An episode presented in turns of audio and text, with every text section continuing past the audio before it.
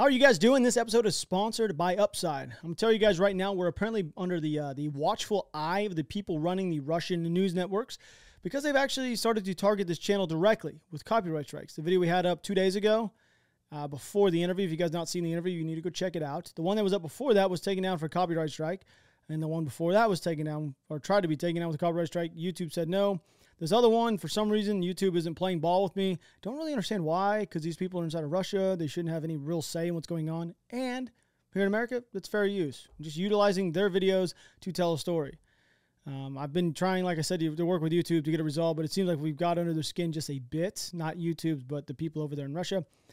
And that's not a big deal. Like, it's not going to deter me from making these videos or make me stop to push the word out to you guys because I can assure you if we are being targeted directly by the source, that you're really trying to expose and you are doing something correct. Like, so for all of you guys who listen and watch the episodes, thank you so much. I'll continue to push out this word as long as I can. I'd also like for you guys, if you, you can, to go check out the sponsor. It'll be linked at the very top of the description because without these these these sponsors, these videos wouldn't be happening. And that that video was the one that they're um, they were paying me to promote the product inside of it, and it got taken down. So pretty much the Russia's trying to stick their thumb up my rear. I, I actually, it's a terrible way to put it.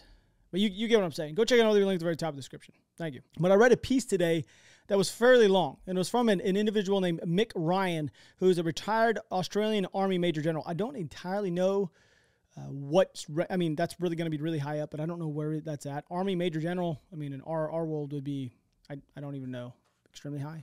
I don't even know what a Major General is, but you know what I mean? I wanted to make sure I gave him credit because I think it's very important to do so. Uh, so I was, I was sifting through this thing, and him and I have have some of the same viewpoints. He's a, clearly a very, very smart individual, but his take on what is going on aligns with some of the same thought processes I've had with how this thing is going to play out over the next month or so. He believes it'll be the next two weeks, which could be true. I have no idea. I hope it is. Now, I think it's it really all is dependent on how fast these extra HIMARS get put into service. So, from cringing at the pump to getting an eye popping check at your favorite restaurant, inflation is hitting us all where it hurts, and that is your wallet. And it really hurts. That's why I've started using Upside. Upside is an incredible app for anyone who buys gas, groceries, and or dines out, which is literally every single person that's listening to this right now. Unless you're living in the woods by yourself on a horse, you need to use Upside. Like with every purchase, I'm earning cash back, and so should you. It's free app. Like it's literally free. I don't know why you wouldn't do it. Like right now, all you got to do to get started, to download the free Upside app inside of the App Store and or Google Play, use my promo code STT Podcast and get $5 more on cash back on your first purchase of $10 more. So basically 50% off. Go give it a shot right now. It'll be linked at the very top of the description for everybody's on YouTube. Like you guys got to claim this offer for whatever you're, you're buying on Upside. Like you get to check in at your local business, pay as usual with your credit card and or your debit card and get paid. Like in comparison to credit card rewards and or loyalty programs, you can earn three times more cash back with Upside. Like you can literally cash out at any time to your bank account, PayPal, and or a e-gift card for Amazon and other brands. Like Upside users literally are earning more than a million dollars every single week. That is why they have a 4.8 star, or excuse me, a 4.8 star rating on the App Store. So right now, go to go to the App Store, download Upside, use the promo code STT Podcast to get $5 or more cash back on your very first purchase of $10 or more. That is $5 or more cash back on your very first purchase of $10 or more using the promo code STD Podcast, STT Podcast, not STD, STT Podcast. It'll be linked the very top description. Thank you so much for uh, two upsides for sponsoring this episode. Now, I have been sifting through multiple different Russian sources, and a lot of them are now trying to push this this this narrative or the fact that the southern portion of the country is the most important part of Ukraine for Russia to control. Like they literally claim they have to control the seaports, which makes a little bit of sense. And they want to they want to create this land bridge to Transnistria. That's going to be the end goal for Russia. That's now they've kind of shifted these goalposts. First it was take Kiev in three days, then it was take half the country, then it was the eastern side, and then all the country. Now they just want the southern portion. Now, at the same time, you also need to realize a significant portion of the Ukrainian GDP comes through the ports. And when I mean like significant, we're talking about over half. Yes, over half of Ukraine's export earnings are coming down are coming from the ports down in the southern region. Now, we also know that Zelensky has stated that he wants to take back the southern portion of the country along with Crimea. That right there has been one of the more bold statements I have heard this entire war other than the one that just came out the other day by them taking out the entire Black Sea Fleet, which could happen using the HIMARS. I know the southern portion, which we're going to talk about here in a second, I think this is going to be the, the more decisive area for the Ukrainian military.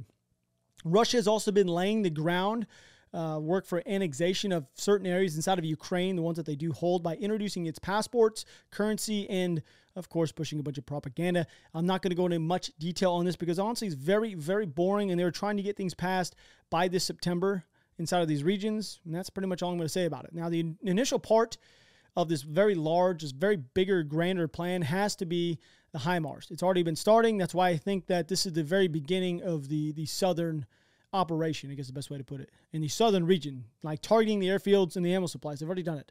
They're going to start targeting all the Russian logistics, the air defenses, the reserves, drone defense areas, uh, airfields, I guess you would say, and Russian supply that is coming in from Crimea. Like from what I've learned about this region, by the way, from men on the ground. Uh, by the way, man on the ground, the guy that was here inside the the the podcast that we did the interview with, that gentleman, he has had 12 confirmed K, uh, Russian KIAs and most of them came from actually u- utilizing a, a, javelin outside of Mykolaiv in north of Kherson, in that one area which we are talking about right now. He's going to be going back over there over the next month. Right now, he's been jacked up in the head over a couple explosions, so he's trying to get his brain kind of well, not so bruised. But that goes on to me to say that this area is is very vast and very open. Like the southern portion of Ukraine is going to be very long engagement, like a lot longer than up in the north. Like they're going to be dealing with trench systems rather than buildings. I don't personally believe the southern portion of Ukraine is going to be easy to take either. It's very difficult. I believe the Ukrainian military will suffer heavy, heavy, heavy, heavy. Wow, I said heavy like six times. Heavy casualties in doing so because they're going to be assaulting fortified positions due to the fact that Russians have had well over a month, or maybe even like well over two months now, to get things figured out. The same thing that happened when the Russians try to push into Ukraine. Like, legitimately, the Ukrainians are going to be having to deal with multiple Russian defensive lines, take heavy artillery barrages, while also dealing with open terrain fighting that is literally between open tanks or opposing tanks, like tank on tank battle. Like this is going to be very open. Now, I, I, only say that because I know there's 75 to 100 Polish uh, tanks that were shifted into this area. So there's a lot of tanks inside. Like there's a lot between the Russians and the Ukrainians. There's a lot. Now, one thing we all need to keep in mind as well: this operation really hasn't started because they haven't been able to, as the Ukrainian military hasn't been able to uh, train very many reinforcements. This is one of the other things that I have thought about if they have the same understanding as I do, I'm sitting here in the United States, that they're going to sustain massive casualties in trying to take this region. So they're going to have to have a bunch of men prepped and prepared and ready to fill the gaps that they're going to they're going to arise. Like we all know it's going to happen. Like I'm not talking like entire battalions or BTGs or however you want to say it, or squads of men. I, I do believe that's going to be the case. They're going to have to have a ton ready to fill in these gaps. The Canadian Armed Forces has also published something that had stated, and I, am going to quote it verbatim. Russia likely no longer has the military capability to ch- achieve its ambitions inside of Ukraine. Like they cited that considerable personnel and equipment losses are the reasons for the waning Russian military capability. And they're talking about mainly inside of the eastern side of the country. They've also noted the Kremlin is now forced to scale down its strategic objectives while justifying its limited territorial gains with a new rationale because they're going to have to push this out to their civilian population because no one wants to see failure. They've they've they've what what are they at thirty upper thirty thousands, maybe lower to forty thousands right now. I don't really know exactly. We'll say between thirty five and forty thousand KA young men have been killed just on the Russian side of things, and another hundred thousand have been wounded. Like it's it's pretty crazy numbers. Like we haven't seen this kind of stuff since World War II, and they're going to have to justify this new rationale of why they just need to connect one side of the country just to Transnistria. So that goes back to the beginning of this entire little segment. Is now they're trying to really align, which they cannot take all of Ukraine or even half of Ukraine. So what is the plan now? Do they connect everything with Transnistria? Do they shift men to the southern portion of the country from the eastern side? They can't really do that because then they'll lose some ground over there. Do they figure out a way to take out the HIMARS? If so, is it going to make them a bit more successful? Yes, but I don't think it's going to happen because by I, I would assume in the next two weeks to four weeks, they're going to be like 80 HIMARS on ground, like in country working. Like right now, they couldn't even deal with 15. What's going to happen when they have 80? Great Britain's actually also announced a new military aid package for Ukraine in which they'll be sending more than 20 155 millimeter howitzers, 36 105 artillery guns, counter battery uh, radar systems. Doesn't give a number. 50,000 shells for Soviet air artillery pieces, and more than 1,600 anti-tank weapons, laws, stuff like that. Uh, probably not something like a javelin because I don't think they ha- well they probably have something like it, but they didn't. It would have said javelins. So even more Uh, even more so after me explaining what is going on in the southern portion of the country and, in noting that the Russians claim to have started an operational pause on the eastern front, they still believe they're, they're pushing this, this message that they're going to defeat the Ukrainians. Нам здесь, конечно, важно эту войну не замораживать, не соглашаться ни на какие временные мирные переговоры, идти до конца, ничего не должно остаться от киевского бандеровского режима. В противном случае это будет в любом случае представлять угрозу для Российской Федерации. Движемся медленно, но верно. И на Западе это, слава богу, признают. Пусть поставляют оружие. Смешно же звучит тезис о том, что, оказывается, в Бундесфере уже закончилось вооружение. Все отправили на Украину. То есть мы с вами совершенно случайно планировали заняться демилитаризацией Украины, а уже потихонечку демилитаризуем и страны НАТО. Одно за другой. В Германии возникли вопросики. Во Франции, говорят, тоже четверть запасов уже передали украинцам, а делов все равно у украинцев нет. На фронтах сплошная. Now, from what the host is clearly, uh, one thing they failed to do is mention the United States when talking about NATO countries running out of munitions. I don't think anybody should be really worried about Germany, honestly, since after World War II they were so, I'm not going to say cut back, but they had their military's ability like cut next, I'm not going to say next to nothing. That's a bad way to put it. They're just, they're not going to be the, the, the military based company like they or country like they were in the 30s. Even back in the 30s, a lot of people don't may not know this, but like when Hitler was taking over, they, they were supposed to be scaled back significantly, and he didn't listen to it. And of course, we know what happened after that. Like I, I do think it's somewhat funny though. She did fail to mention the United States because her saying that even in front of her colleagues would be laughable. Like you know, after thinking about it, like just think about it for a second. I think she is actually referring to Germany as like some Nazi regime because I, I went and looked up the word she used. I, I can't even pronounce if I tried to. And she's, she's, she's saying that the, the German head figures inside of Kiev or Nazis, uh, it says like this Nazi agenda is constantly just going through. Now, one of the last little chunks that we're going to talk about is China. The Biden administration is investigating Chinese telecom equipment. It's the manufacturer is like Hui. It kind of looks like Hawaii, but it's spelled differently. Actually, it doesn't look like Hawaii. I guess I'm just an idiot. Hui, Hui.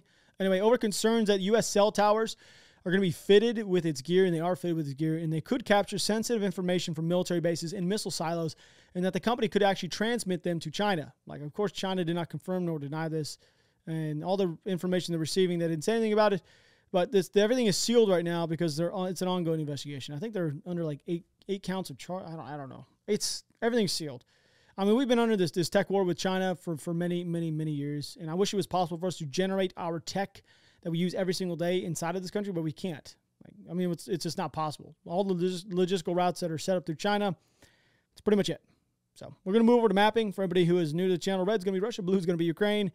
And as most of you guys do know, black are going to be the logistical routes, if there's any that we're going to be talking about. So the overall thought right now on Ukraine as a whole for the last two days is that they have successfully intercepted and repelled pretty much all attacks on most fronts. Now, just north inside the city of Kharkiv, they have started to step back up some of the attacks along the E105 route, which is right here. They have stepped up their attacks pretty heavily on this route, but they've been unsuccessful as of right now. Every single day, they try to push out of Kozacha Lopan over to Udi. They do it just about every single day.